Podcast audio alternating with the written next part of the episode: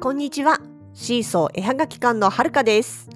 このポッドキャストでは、私たちの北海道暮らしのあれこれや、ものづくりな日々について、いろいろとお話をしています。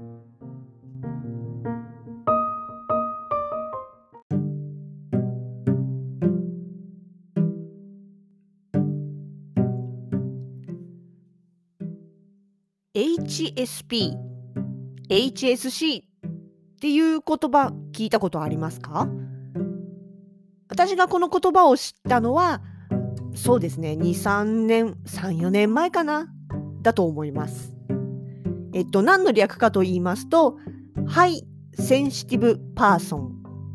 えー HSC の C の方は、えー Person じゃなくて Child ですね。まあ、要は非常に感受性が強くて敏感な気質を持った人の意味だそうです。あの別にね病気とかねそういうわけではなくってあくまで気質の部分でね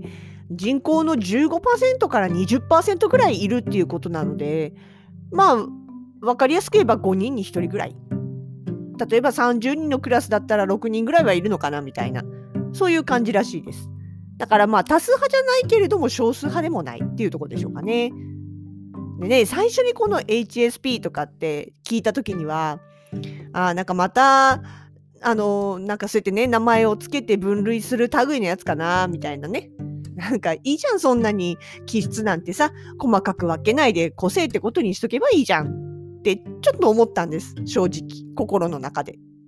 そうなんかね逆にそのいちいち一つ一つその症状っていうか個性っていうかまあちょっと特殊なね特性ですよね。特性の部分に一つ一つ名前つけるからなんかかえってねそのそうじゃない人との溝ができるんじゃないのぐらいに思った部分もちょこっとありました。生意気ですね。でもねその定義をよくよく読んでみるとあれ？これはもしかして自分のことなのかな？ってちょっと思い始めたんですよ。そうあのねていうか逆に読んだ時にあれ？逆にあのみんなそうじゃないの？えこれって私だけだったの？みたいな。逆になんかちょっとそういう言葉で思いました。ちなみにあのねこの HSP の特性っていうのはまあ大体こんな感じっていうことで、え物事を深く考える。刺激を受けやすい。感情の面で反応しやすく共感しやすい。かすかな刺激に対する感受性が強い、まあ、大体このね、え4つの特性に分けられるらしいです。分けられるっていうか、もうその特性を全て持ってる人がその HSP ですよという話らしいんですけどね。でまあそのじゃあそのなんていうかな今言った4つのね中でさらにまあちょっと細かく項目があるんでさ試しにと思って読んでみたら結構当てはまるんです。でしかもその中で特に当てはまってるのが刺激を受けやすいっていうところのまあね過剰に刺激をそう刺激を受けやすいってただ刺激じゃなくて過剰に受けやすいっていうことらしい。例えば人混みだとかね大きな音が苦手とか友達との時間は楽しいんだけど気疲れするとか芸術や音楽に触れると感動しやすいとか人の繊細な言葉に傷ついていつまでも忘れられない繊細なことに過剰なほど驚いてしまう。さ繊細じゃない些細なことね。些細なことに過剰なほどに驚いてしまう。っていうのがあるらしいです。えまるまる自分です。あの人混みやっぱ疲れるんですよ。えでもそれってみんな疲れるよね。っていう気持ちで今まではいましたけどね。で友達との時間は楽しいけど気を気疲れする。いやそうじゃないですか。だって人と一緒にいたらさまあ家族は別としてもあの友達といたらまあものすごい盛り上がるしものすごい楽しいけどやっぱり気使うところとかもあるから多少は気疲れしますよね皆さんみたいな。とかあと芸術や音楽に触れると感動しやすいってだってえだってそういうもんじゃないの？って。で 人の些細な言葉に傷ついて忘れられない。いやほんとね引っ張るんですわ。なんかねしつこいぐらい昔言われたようなこととかも今でも覚えてる。あのすごいねちっこいなって自分でも覚えて思うんだけど別にだって気を覚えてくて覚えてるっていうよりかは忘れらんないから覚えちゃってるんですよねでまああと過剰なほどに驚いてしまうみたいなのってえ別にみんなそうじゃないと思ってたけどでもこうやってあげられるとあじゃあ逆にそうじゃない人もいるのかってちょっと思ったりするわけです。であともう一つね共感力が高いのところでも他者との心理的な境界線が薄くって他者からの感情の影響を受けやすいめちゃくちゃ受けやすいですね。あのなんだろうふまあ言い方悪く言えば雰囲気に飲まれやすいのかもしれないですけどいや受けやすいです。とあとその人がこれはすっごいあるんですよね人が怒られてると自分のことのように感じて傷つくって例えばそのまあ今あんまりないけどねあのなんだろうな同僚が上司に怒られてるとかお客さんに怒られてるとかっていうのが目の前で展開されてしまうともう自分が怒られてるみたいにすっごいなんかね嫌な気持ちっていうかなんかこうなんでどうしてみたいなこうなんていうかなザクザクやられる感じがするんですよね。とかあとまあ悲しい映画や本などの登場人物に感情移入し号泣したりする。いや普通昔から。とかねあと人のちょっとした仕草とか目線とかこあの小姉など声の音色などに敏感で機嫌や思っていることがわかる。いやほんとそうなんですよ。逆にみんなそういうもんだと思ってるから、え、だってさっきこういう風に言ってたじゃんとか、え、だってあの時ちょっと顔曇ったよみたいなこと言う、後からね、なんか言って、え、そうだった？とかって言われることが多いと、あれ？意外と気づいてないんだみんなみたいなのは思います。あの別に何ていうのかな気持ちが読めるとかじゃなくってなんかこう何ていうの？気配っていうの？そういうのがすごいこう感じちゃうっていうか例えばニッコニコ笑いながら「うん分かったよ」って言っててもあこの人本気でそう思ってないなみたいなのはすごいなんかこう気づいちゃうっていうかね。気づかないでそのまんま額面通り受け取ってるやりよっぽど楽なのにああ、なんか怒ったとか、ああ、なんか本当は気が進んでないなとか、気乗りしてないなとか、特にマイナス感情に気づいちゃうんですよね。その、あなんかこの人仏頂面だけど実は喜んでるみたいなことには意外と気がつかなかったりするくせに逆のその悪い方に心が動いた時っていう気配はものすごく敏感に感じちゃうんですよ。だからなんか途中まで言いかけてあやっぱいいやみたいな、う、もうこの続き言うのやめようだってもうもう今の時点でなんかこうもやってるでしょみたいなね すごい感じちゃうんですよね。でもうただあのなんだろうな対面での人の会話ってそういうもんだと思ってたからそれが大きくなっていろんな人とかねあと複数人で同じ場所にいたりする時のことを後から話したりした時にあれ意外とみんなここは気づいてなかったのかっていうことをはあのが判明していくにつれあもしかしてなんかそういうのをこう敏感に受け止めすぎてんのかなっていうのは自分でも多少は気づいてました。そうこれがねあそうそれでそのこの HSP っていう言葉とこの項目っていうのを見た時にあだからかって気づいた腑に落ちたことが一つあるんですよ。あのほらよく有名人とかねまあ、あの何何かあってもなくてもこう SNS に書かれたりとか、まあ、昔で言ったら週刊誌とかねワイドショーで取り上げられたりとかってあったじゃないですか。でそういうのを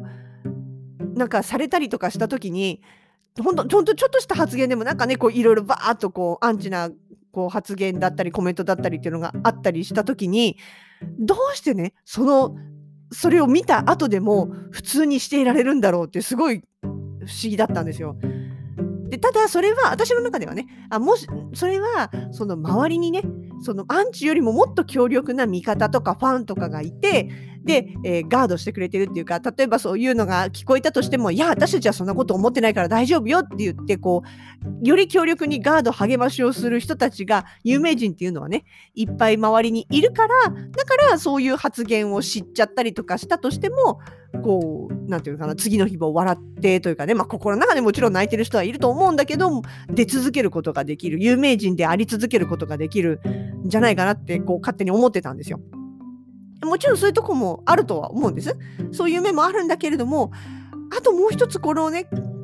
HSP の共感力じゃないや、些細なことに気づきやすいの項目の中で思ったのが、あ、もしかして、もしかして、そのいろいろ言われたりとか、なんかしても、あの、本当に気にしないとか忘れるっていうことができる人たちがいるのかもしれないって。思ったんですよ。いや、さっきも言ったけど、私は本当にあの、小学校とか中学校とか何十年も前に言われたようなことでも、意外とネチネチと覚えてるんですよ。覚えたくて覚えてるっていうよりかは、こうもう突き刺さったまま墓標のように残ってるっていうかね。だから、なんていうのかな、気にしない方がいいよとか、忘れなとか、スルーすればいいんだってっていうようなのって、もうそれはただの呪文だと思ってたんですよ。本当は忘れられないことはみんな知ってるんだけど、忘れることができないっていうのはみんな分かってんだけど、でも、それをこう意識しないために忘れるとか気にしないっていうことを自分に言い聞かせることで、こう気にしないようにするというか、蓋をするとか、そういう意味で言ってるんだと思ってたんですけど、でももしかしたらそれは自分が少数派で、大体大体の人は本当に気にせずにスルーできちゃう。忘れることができちゃうっていう人がいるのかもしれない。そっちが特別なんじゃなくて、こっちがこう、なんていうのかな、覚えていすぎなだけなのかなってちょっと思うようになったんですよ。そうあの私が思うよりも世の中の人はちゃんと忘れるスルーするっていう力を持ってるんじゃないかと。で逆に言えばまあなんていうのかね私とかまあこの HSP の人たちっていうのは打たれ弱いっていうかね、まあ、打たれ弱いっていうとマイナスイメージだし、うん、あれなんですけどでも鍛え方が足りないとかじゃなくってなんていうのかな、もともとその努力不足とかね、あとはその甘やかされたとかね、そういう問題ではなくって、もう本当にあの、もともとそういう気質なんだっていうことが分かったっていうのは逆にちょっとモヤモヤが取れた感じはしますよね。なんだろう、例えば、例えばですよ。まあ、フルーツだとします。で、パイナップルの皮なんて爪でひっかいたところで自分の爪が痛いぐらいなもんで傷つかないじゃないですか。でも桃とかそういうのって桃とかいちごとかねああいうのってギュッて爪でひっかいたらもう傷ついて傷んじゃうじゃないですかそっから。でもそれは桃やいちごが打たれ弱いとかっていうんじゃなくってもうそういうものなんですよ。パイナップルが硬くって強いのも別に鍛えたからそうなったわけじゃなくってもともとそういうもんなんですよ。多分私たちのこの、まあ、心のっていうか、うんと、気質っていうのもそういうもんでこう何て言うのかな育て方がどうのとか鍛え方がどうのとかそういうレベルとは違うんじゃないかなって思ったんですよね。でまあそれと同時にねその分類する細かく分けるっていうのはなんかもともと私はそのねなんかもういちいち名前つけてその水を作ることないじゃんってあんまりこう肯定的じゃなかったっていうかどっちかっていうと否定的な感じだったんですけど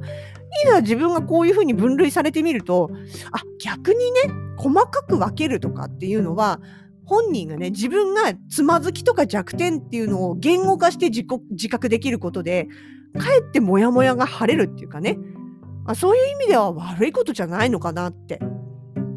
まあ、分かったところで日々の刺激が緩和されるわけじゃないですけど、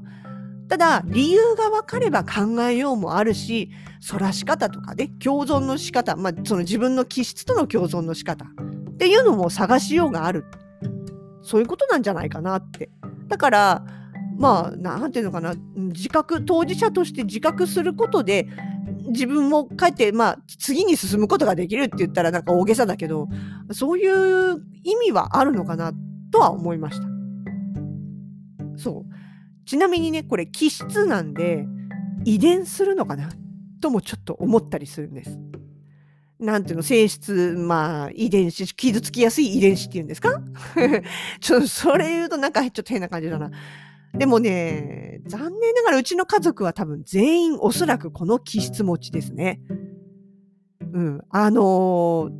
特にと強く特性が出てるのは、ほのかしの場合は物事を深く考えて行動するの部分ですね。あの例えば細かく言うと1を聞いて10のことを想像して考えられる。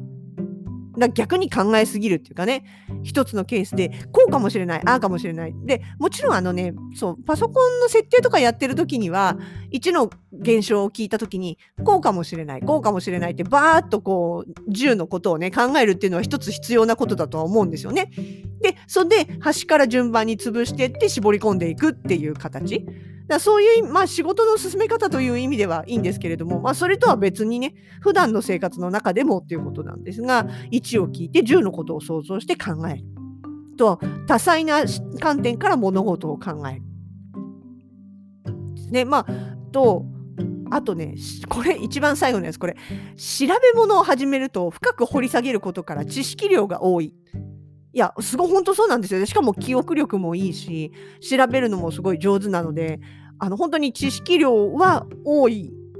とか、あと深すぎて、あの、周りの人には逆に理解を超えてしまうとかね、そういうこともあるんですけど、とか、あとあの、一つ質問したら、あの、ものすごく深くなりすぎて元の質問なんだっけみたいな、まあそういうこともあるかなって気がしますけども、多分ね、この辺の部分がね、特、特に出ている特性ほのかさんの特性じゃないかなと思うんですよね。で、あと、うちの子供は、もうこれ全部このままなんですよ。些細なことに傷つきやすい。気づきやすい。例えばその身の回りの環境の変化にものすごく敏感だったりとか、強い光とか日光の眩しさなどが苦手とか、特にね、ねあの強い光、アホ系の光がね、苦手なんですよ。未だに言うの。なんか、なんていうの、テレビの映画だったりとか、まあ、あの、パソコンの画面だったりとかで、特定の青系の色とかが出ると、本当に眩しいって、まあ、わからなくもないんですけど、すごい敏感なんですよね。とまあ、カフェインや添加物に敏感に反応してしまうっていうのは、まあ、ちょっとあまり、うん、わかんない。ちょっとまだ今わかんないけど、あのね、肌着とかのタグとか、チクチクする素材が気になるっていうのはすんごいあるんですよ、うちの子供。まあ、今でこそ中、ね、子供、だいぶ大きくなってきたから、多少こうが言わずに我慢してるところはあると思うんですけど、保育園の時とか、靴下、すごい嫌がったんですよ。っていうのは靴下ってほらつま先を強化するためにつま先部分に少し縫い目があるじゃないですか。でその縫い目があの指先に当たるのが嫌だって言ってあの何回も履き直しするんですよね。嫌、うん、だ痛いいずい嫌だっつってであの靴履いてはまたその位置がずれたって言って脱いで履き直したりとかもうこだわりかなって思うぐらい結構この気になってしょうがないみたいな時期がありました。今は多分あるかもしれないけど黙ってるだけかもしれないです。その分ちょっと大人になった感じですかね。まあでも本当にこの辺の些細なことに気づきやすいというかね、敏感なのは、うん、っていう特性があるんで、うちの子供もこの HSP の部類、気質を持ってんじゃないかなという気がしてます。まあね、別に病気じゃないんでな、だから何っていうものでもないんですけど、まあ自分にそういう傾向があるなと思ったら、こう、うまく付き合っていくというかね、気をそらしていくというか、危ないなっていう気配を感じたらすっと逃げるとかね。そう。あの、そう、敏感なんですから、感じるんですから、感じてやばいなと思ったら、一歩早く逃げるっていう、こう、身のこなしを身につければいいのかなっていうね。そう、ふうに逆に思えるようになりました。そう。私たち3人ともとても敏感で繊細なピーポーなんです。お手柔らかにお願いします。とか、こういう言い方してるからね、冗談だと思われるんですよね。ほんと。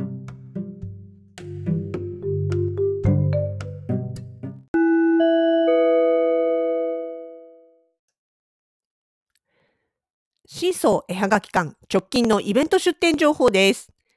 4月の26日月曜日から5月の2日まで、旭川市にあります坪屋総本店2階にありますギャラリーの方で合同作品展を開催いたします。食べられない和菓子の甘味どさん、動物イラストレーターの柿原ひとみさん、それから和柄布小物の浮遊館さん、そして私たちシーソー絵はがき館、この4組でお届けいたします。持ち回りで作家がお店場に立ちます。私たちシーソーは初日の26日、それから29日の祝日から最終2日の日までの4日間、合計5日間、お店の方にいる予定となっております。お近くの方はぜひ遊びにいらしてください。